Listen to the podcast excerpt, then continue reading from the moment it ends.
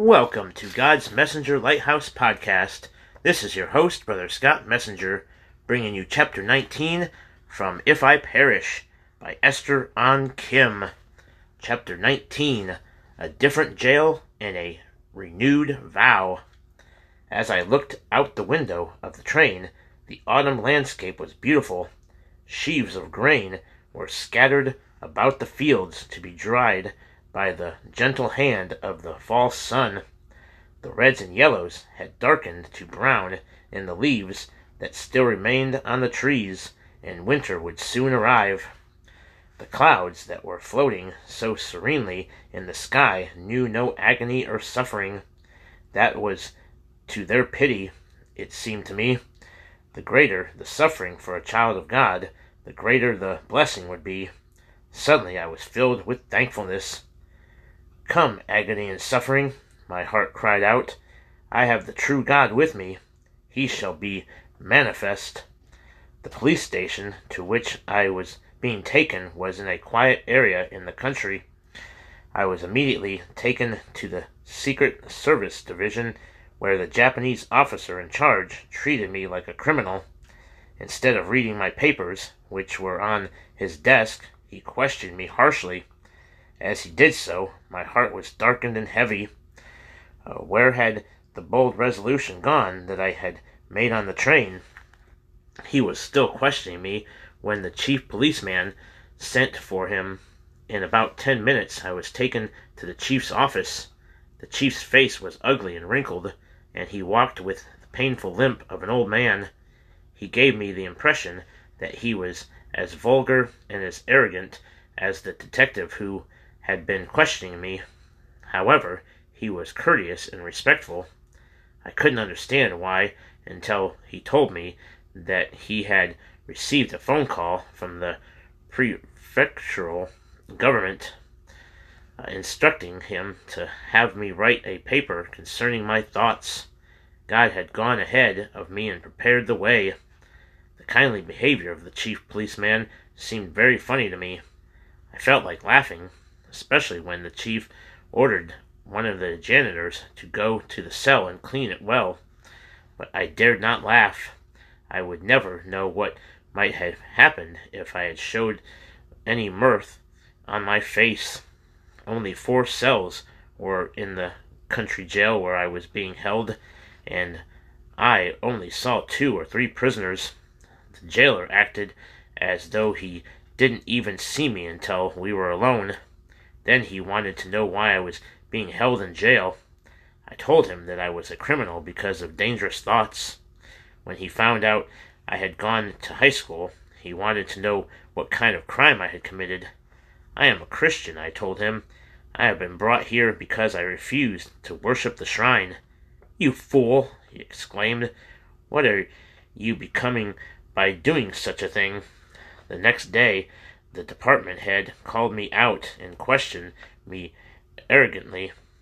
I told him about our complicated family life, that my father took several, concubines because my mother did not have a son, and that there were met, were boys and girls born to him every year.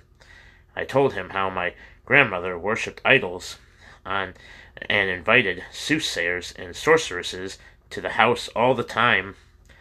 Through them I saw that idols and demons are unable to do any good for their worshippers. I said I knew how unhappy and powerless my grandmother was, but my mother, who was saved by Jesus Christ and believed in the true God, Jehovah, was the happiest person, and she was living a life of peace and victory in spite of the fact that she was in a most miserable situation.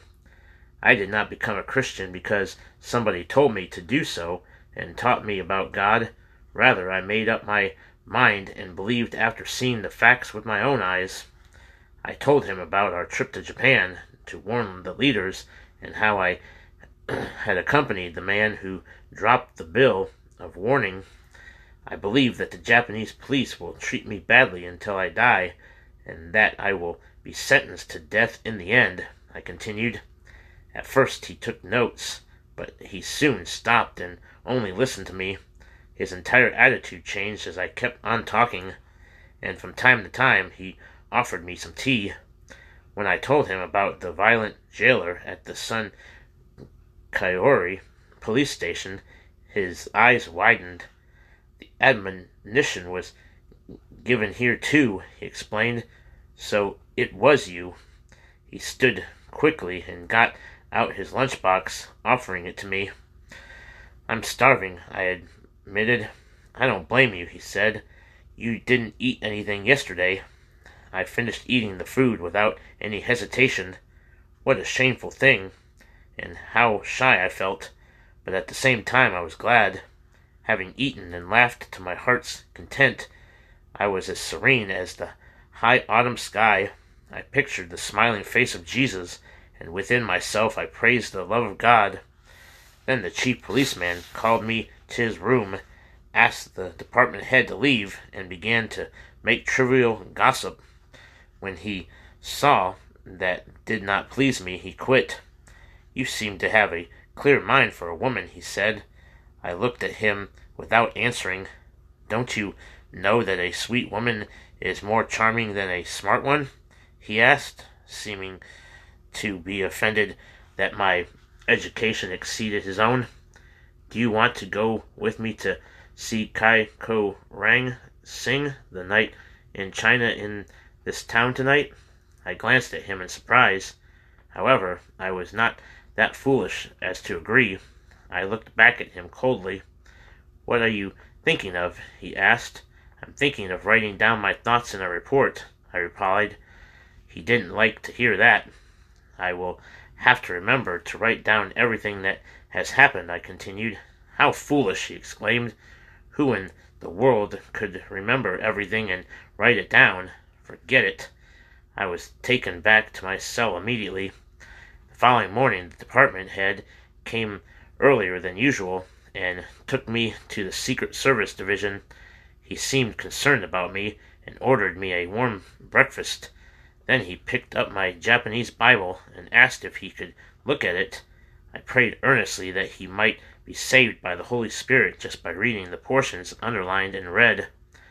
During the next several days, news about me must have spread.